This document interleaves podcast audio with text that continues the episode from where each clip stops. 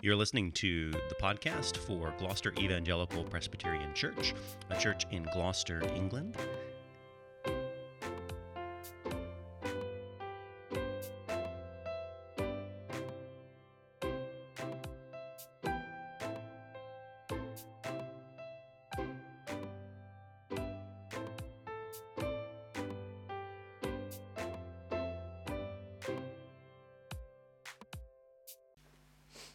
Genesis 13, reading from verse 1.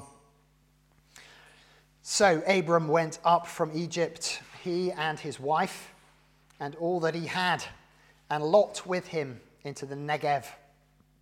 Now Abram was very rich in livestock, in silver, and in gold.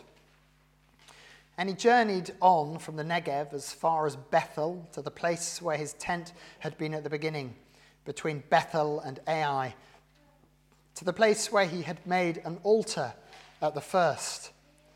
And there Abram called upon the name of the Lord.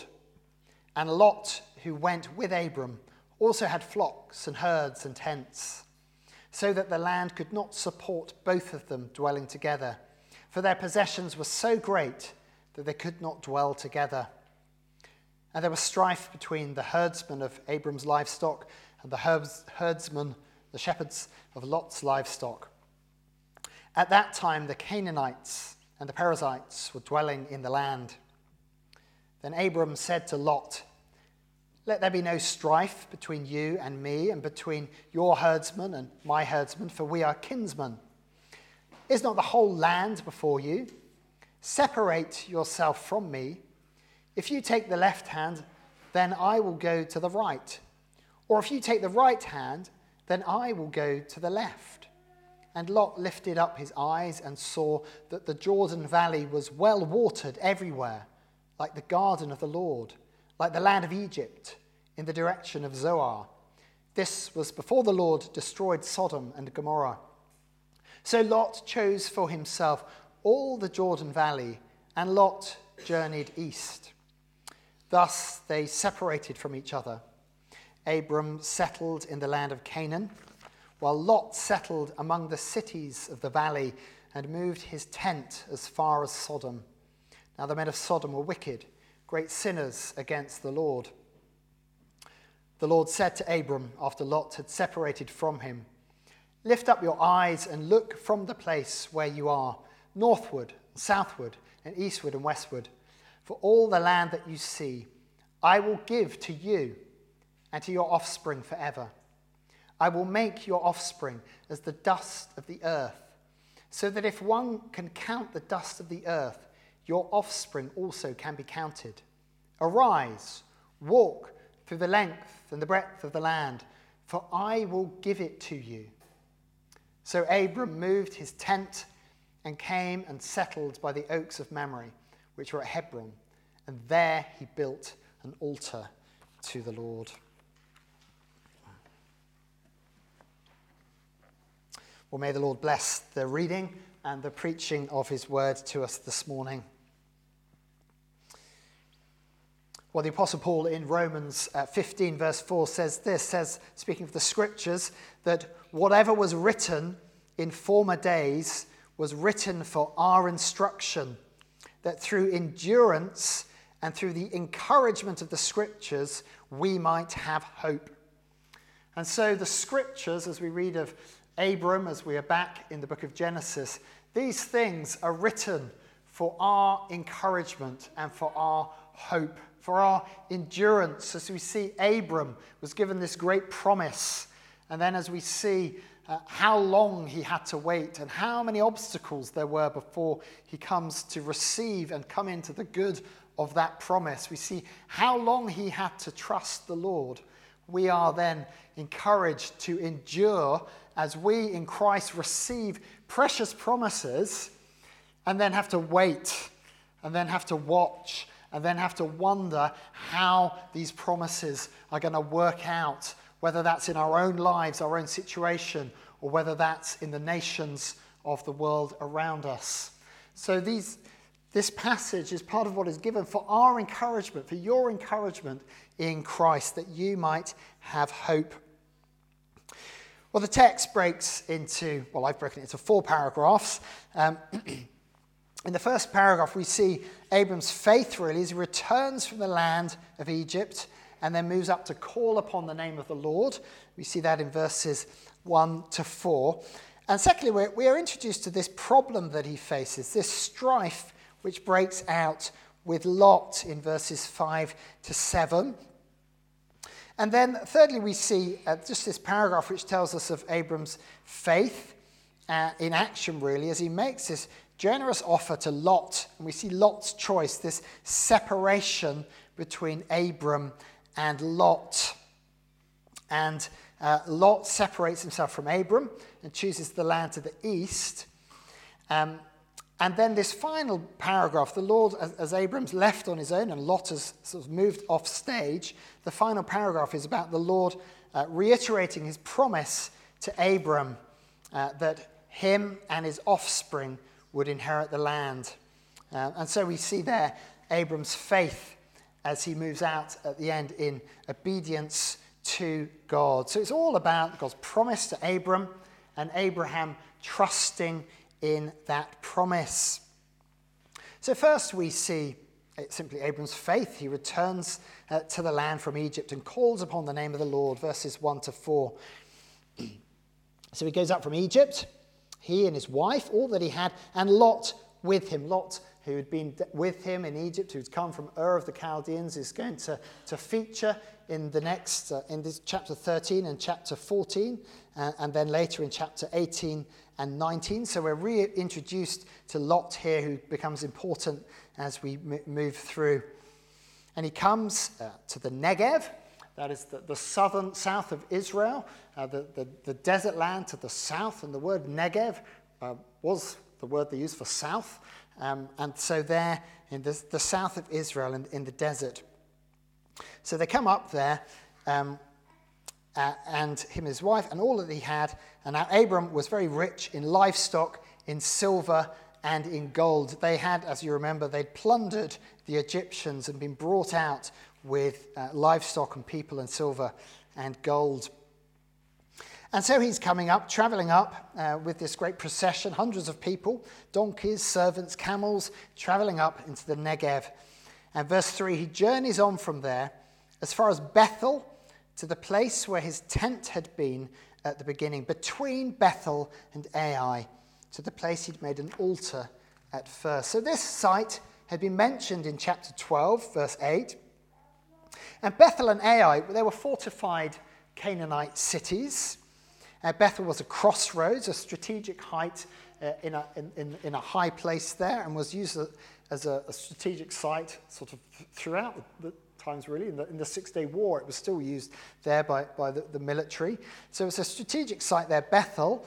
Um, but Abram here, he's building an altar on a, on a high place, on a mountain, between these two sites. And there's various discussion as to, to where Ai actually is, is quite located. But he is up there. Um, and this has got sort of important symbolic significance, really. There's Abram, and there, on the one side is a fortified Canaanite city, and on another side is a fortified Canaanite city. And he is up in a high place calling on the name of the Lord, offering sacrifices, offering praise to the Lord. And that is just, it, it points really to, in Abram's life to um, the importance of worship. Here is Abram gathering his large household with him, his servants and so on, for prayer, for thanksgiving, for making sacrifices according to the Lord's instructions. So here is Abram, he returns and he's worshipping. Now, he's, he's been given the land, but the land is occupied. It's filled with enemies, filled with the Canaanites and Perizzites, and yet he comes up and he worships before the Lord. Um, and it's just that is just the, the, the pattern in Scripture, uh, is the, just the, the priority of God establishing worship and that before there's any conquest of the land, uh, the importance of the people gathering together to worship the Lord. We see that, see that in the, the Battle of Jericho, those strange details where they come in and actually there's this procession and this worship before they take uh, the land. So here is Abram. God is laying claim to the land in this spiritual um, act of, of, of worship. And that reminds us of the priority for, for worship as we gather uh, as we gather together. We draw near to call upon the name of the Lord. That was our call for worship. We gather together to worship God, to call upon his name before we try and attempt to do anything as a church, before we try and attempt to run a Hope Explored course or do evangelism or whatever else we're doing. Um, the first thing that we need to have done is to gather together week by week to worship the Lord, to give thanks to him, to praise his name, to, re- to remember his goodness, to bring our worship before him, to, to celebrate the Lord's Supper as we remember uh, God's mighty act of redemption in the Lord Jesus Christ. This is our act as we draw together to worship God. And it is from there then that the Lord acts and moves and God blesses his people. So we see, I think, here the priority of worship as Abram goes into the land. And so um, we see um, he comes to this uh, problem in verses 5 to 7. Psalm 131 reminds us of how good and pleasant it is when brothers dwell together in unity. Uh, well, here between uh, Abram and Lot, or the, the herdsman, there is disunity and strife. And this seems to arise from their great blessings that they've received, their, their riches that they've been loaded down with, their households have increased, and the land uh, cannot support them. And we're told that there is strife between the herdsmen, between the shepherds, verse 7. And later on, as you read the book of Genesis, you see there's competition over resources, there's competition over water supply, and, and that sort of thing. And here there is this strife, and perhaps Lot um, cannot live peaceably under the, the government of, of Abram. We, we don't quite know what's going on between them, but it seems to be at least there's competition over resources. And then we're reminded that there are Canaanites and Perizzites also dwelling in the land which suggests further competition for resources or pressure.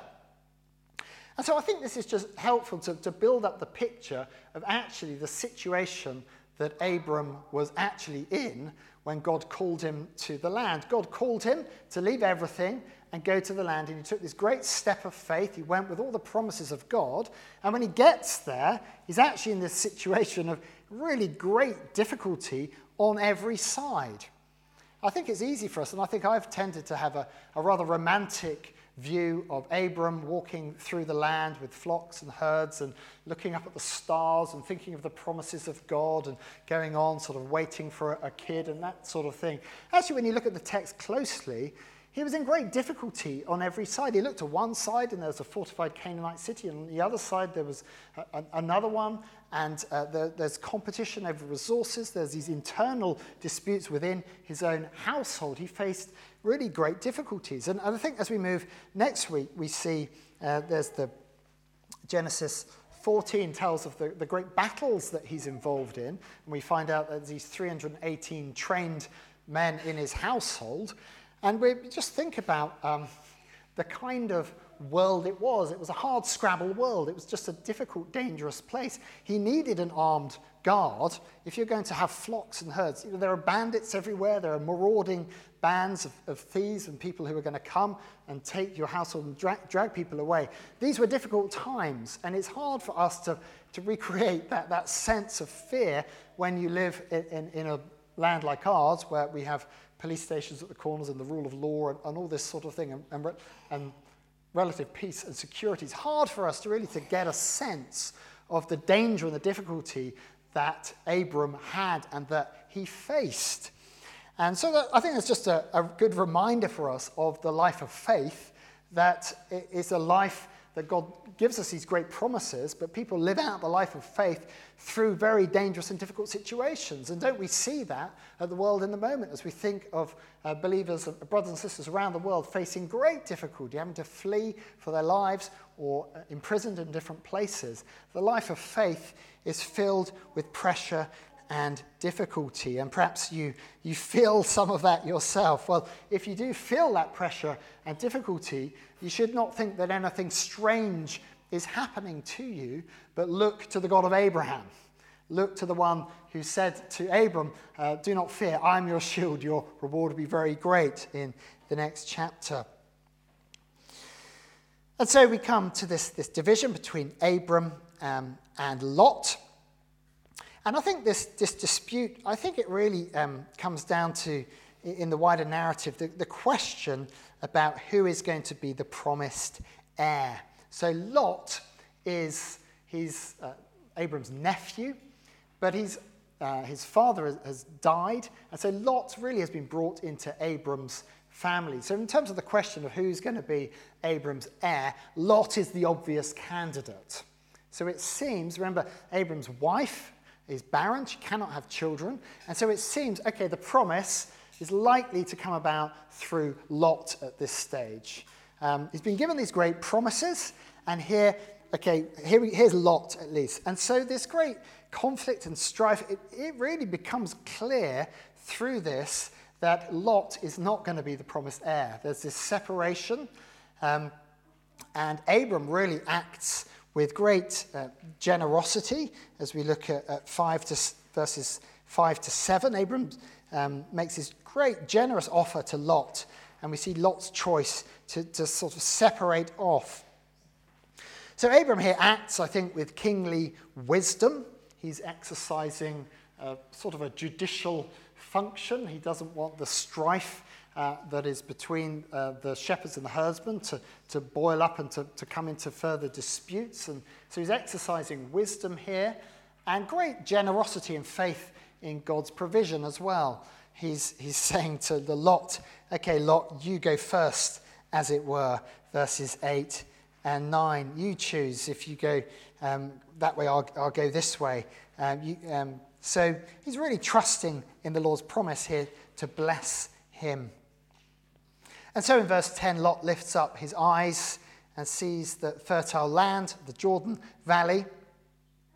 And we think of Lot here, and this, this description of uh, what Lot is uh, choosing, I think it's intentionally uh, a little bit uh, ambiguous. If you look with me uh, back to verse 10, Lot lifted his eyes and saw that the Jordan Valley was well watered everywhere, like the garden of the Lord. So that looks pretty good. Like the land of Egypt. Um, so the mention of Egypt here. Um, Egypt, remember, was, was, watered by the Nile and irrigated there by, by the Nile. So, so, the land that Lot's looking at was, was like that. It was well irrigated. But the, the note of Egypt might be a, a sort of a, the comparison there. Um, Egypt tends to have negative connotations in, in the Bible. Um, so there it is in the direction of Zoar.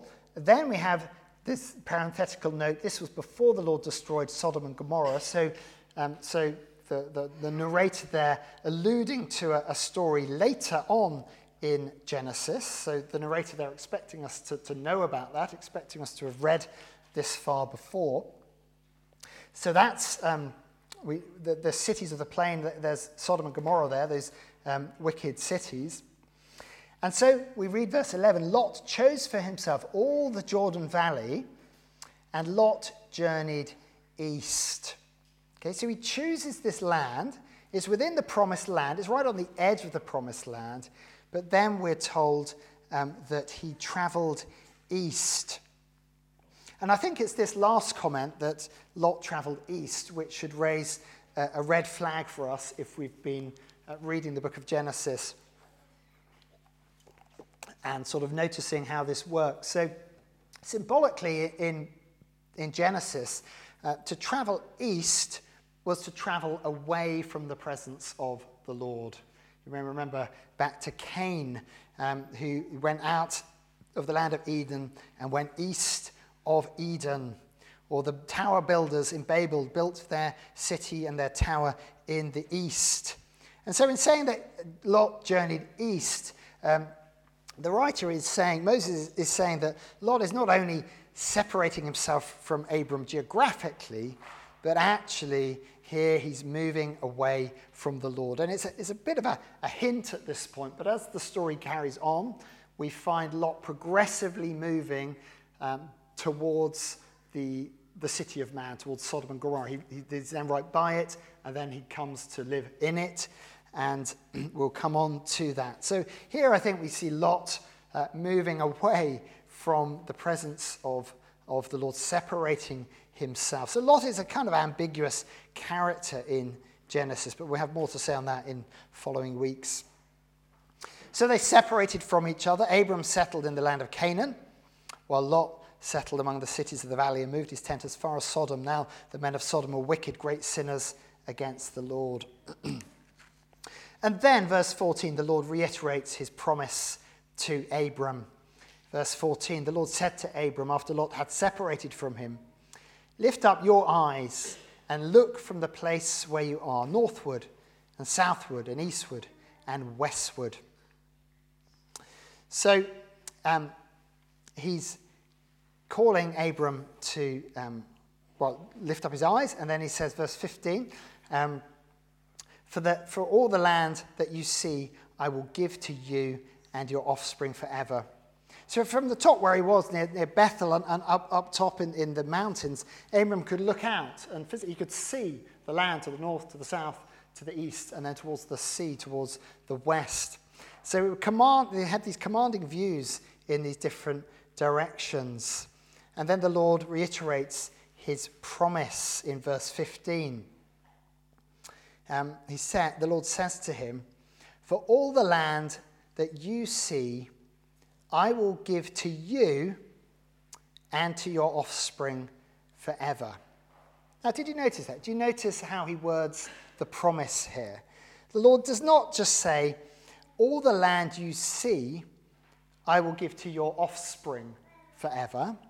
Notice what he actually says To all, all the land I will give to you and your offspring forever. God promises to give the land to Abram himself to enjoy. Well, did God give the land to Abram? Well, he had a little patch of it, but he didn't have uh, very much of it, just a burial plot. He died awaiting for the fulfillment of that promise. So he spends his whole life, he's waiting for the fulfillment of that promise. He just has the very beginning of it. And as we come to, to the New Testament, this promise of the land gets expanded. And so Romans 4:13, you might, if you've got a Bible, you might flip over to this verse actually. Romans 4:13, um, where Paul is speaking about God's promise to Abram, about Abram.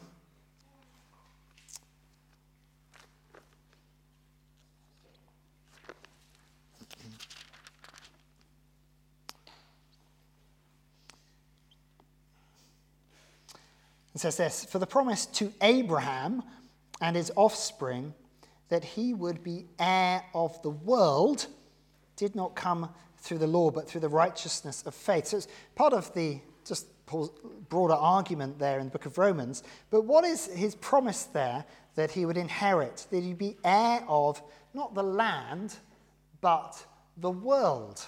And so the promise here to Abram, uh, Abraham and his offspring is that he would inherit uh, the world, the whole world. And that is the, the, the promise in Christ, that uh, we are to inherit uh, the world. So Abram looks out to see the land in every direction, but he dies waiting for that promise to be fulfilled. And then he's got the promise not only of the land, but the promise uh, of offspring. I will make your offspring as the dust of the earth, so that if one can count the dust of the earth, your offspring also can be counted.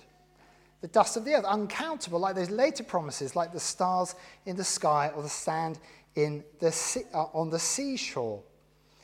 So, and yet he didn't have an offspring. There was no son. Now Lot is out of the way. So God's giving him this promise, but his actual reality is that he does not have that which is promised, and he has to trust the Lord.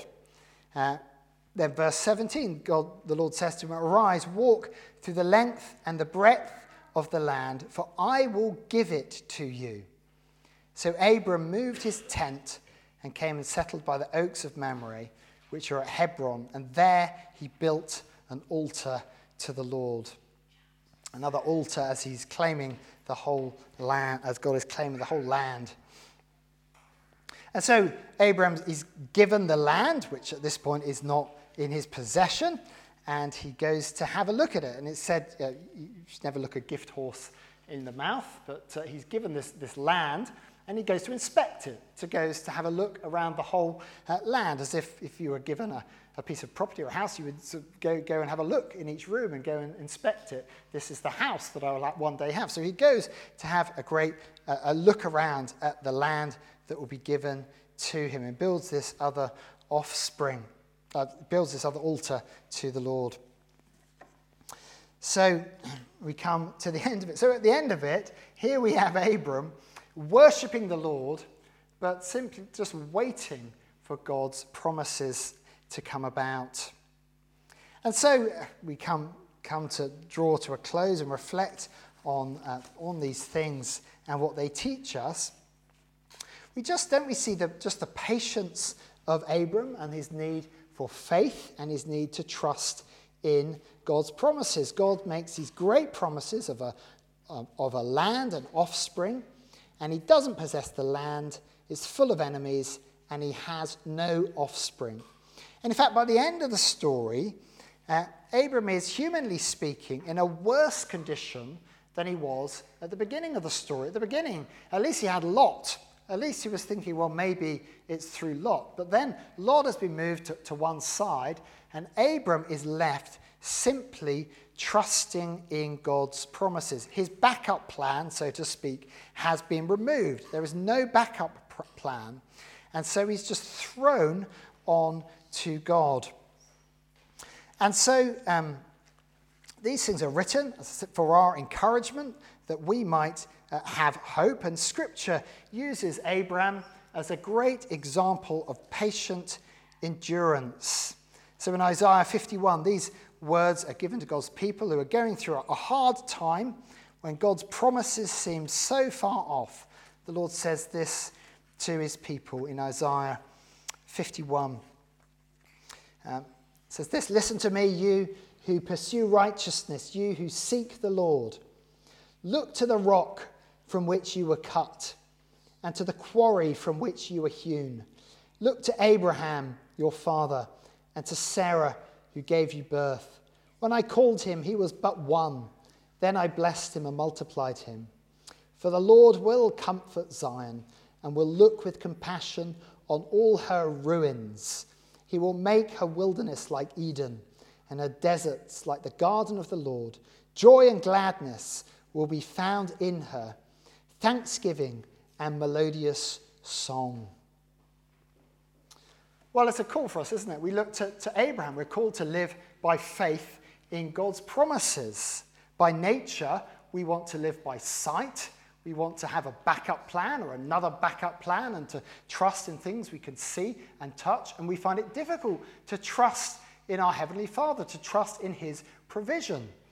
And sometimes in life, we, we, we, um, it seems that the blessing that we're hoping for is getting further away from us uh, and times of difficulty, we are thrown much more onto God, the God of Abraham, to trust in Him. And we see uh, in these Abrahamic narratives and in Genesis, uh, Abram struggling and, and Abram and Sarah trying to take shortcuts to God's blessing in different ways. But here we see him simply trusting in the Lord. And so it's a call for us simply to trust in the Lord. Unbelief grasps and grabs and manipulates and maneuvers and tries to seek blessing um, for itself, uh, but apart from God's law and in disobedience to God's law. But faith trusts and waits. And so to look to Abraham means we need to be willing to wait for God's timing, even when his promised blessing sometimes seems further away uh, than we, we thought it did the year before. We are called to trust and wait for God's timing and for God's blessing. And that is a situation there we see with Abram, simply as we see just the difficulties that he goes through. Well, what about Lot? What about Lot? Well, I'm not going to say too much about Lot because we're going to pick up on him later as the narrative continues. But he uh, separates himself from the covenant people of God to some degree at this point, and he's moving away from uh, the presence of the Lord. And I think those cities on the plain, it seemed that perhaps life that seemed easier than the life of faith, perhaps. And so there's warnings bound up in this part of Genesis for us not to live uh, by sight, but to look to God. And then finally, we just remind ourselves, don't we, of the promise of God, that promise uh, to, um, to Abram that his offspring would be the heir of the world that we saw in Romans 4:13. And that is the promise that we inherit. Um, God's purpose is that in Christ we will inherit the world. We often think of heaven as a place of disembodied spirits floating around on, on clouds, but that is not the final end of God's covenant people. We've been re- promised in Christ the earth restored and renewed. Um, and we see uh, in Christ all is ours. We see what um, this is picked up at various points in the New Testament. So, Paul in 2 Corinthians says this when he's in a time of hardship and difficulty. says, We are treated as impostors. This is 2 Corinthians 6, 8 to 10. We are treated as impostors and yet are true, as unknown and yet well known, as dying and behold, we live, as punished and yet not killed, as sorrowful yet always rejoicing, as poor yet making many rich, as having nothing yet possessing everything. He's talking about what he has in Christ. He has all things in Christ. And if you have Christ, you have all things. And as we worship together uh, this evening and Lord's Day morning, Lord's Day evening, we are laying claim to all things. The Lord has given us all things. God's purpose is to conquer the world by conquest, by the gospel, by the preaching of the word, and by prayer, not by a bloody conquest of, of wars and by force of arms, um, but by the word of God and by prayer. And so um, all things are ours. That's from 1 Corinthians 3 20 to 23, where the Apostle Paul says this He says, Let no one boast in men, for all things are yours, whether Paul or Apollos or Cephas, or the world, or life, or death, or, or the present or the future. All are yours, and you are Christ's, and Christ's is God's. So, may the Lord grant you patience and endurance as you hope in Him, as you look to the God of Abram, uh, to trust in Him as you face difficulties and pressures um, in, in this life, and as we pray for others who are facing the same. Let us look to Abram, the rock uh, from whom we were cut, and look to Sarah, and to look to our forefathers in the faith and all that they went through. Well, let us pray together.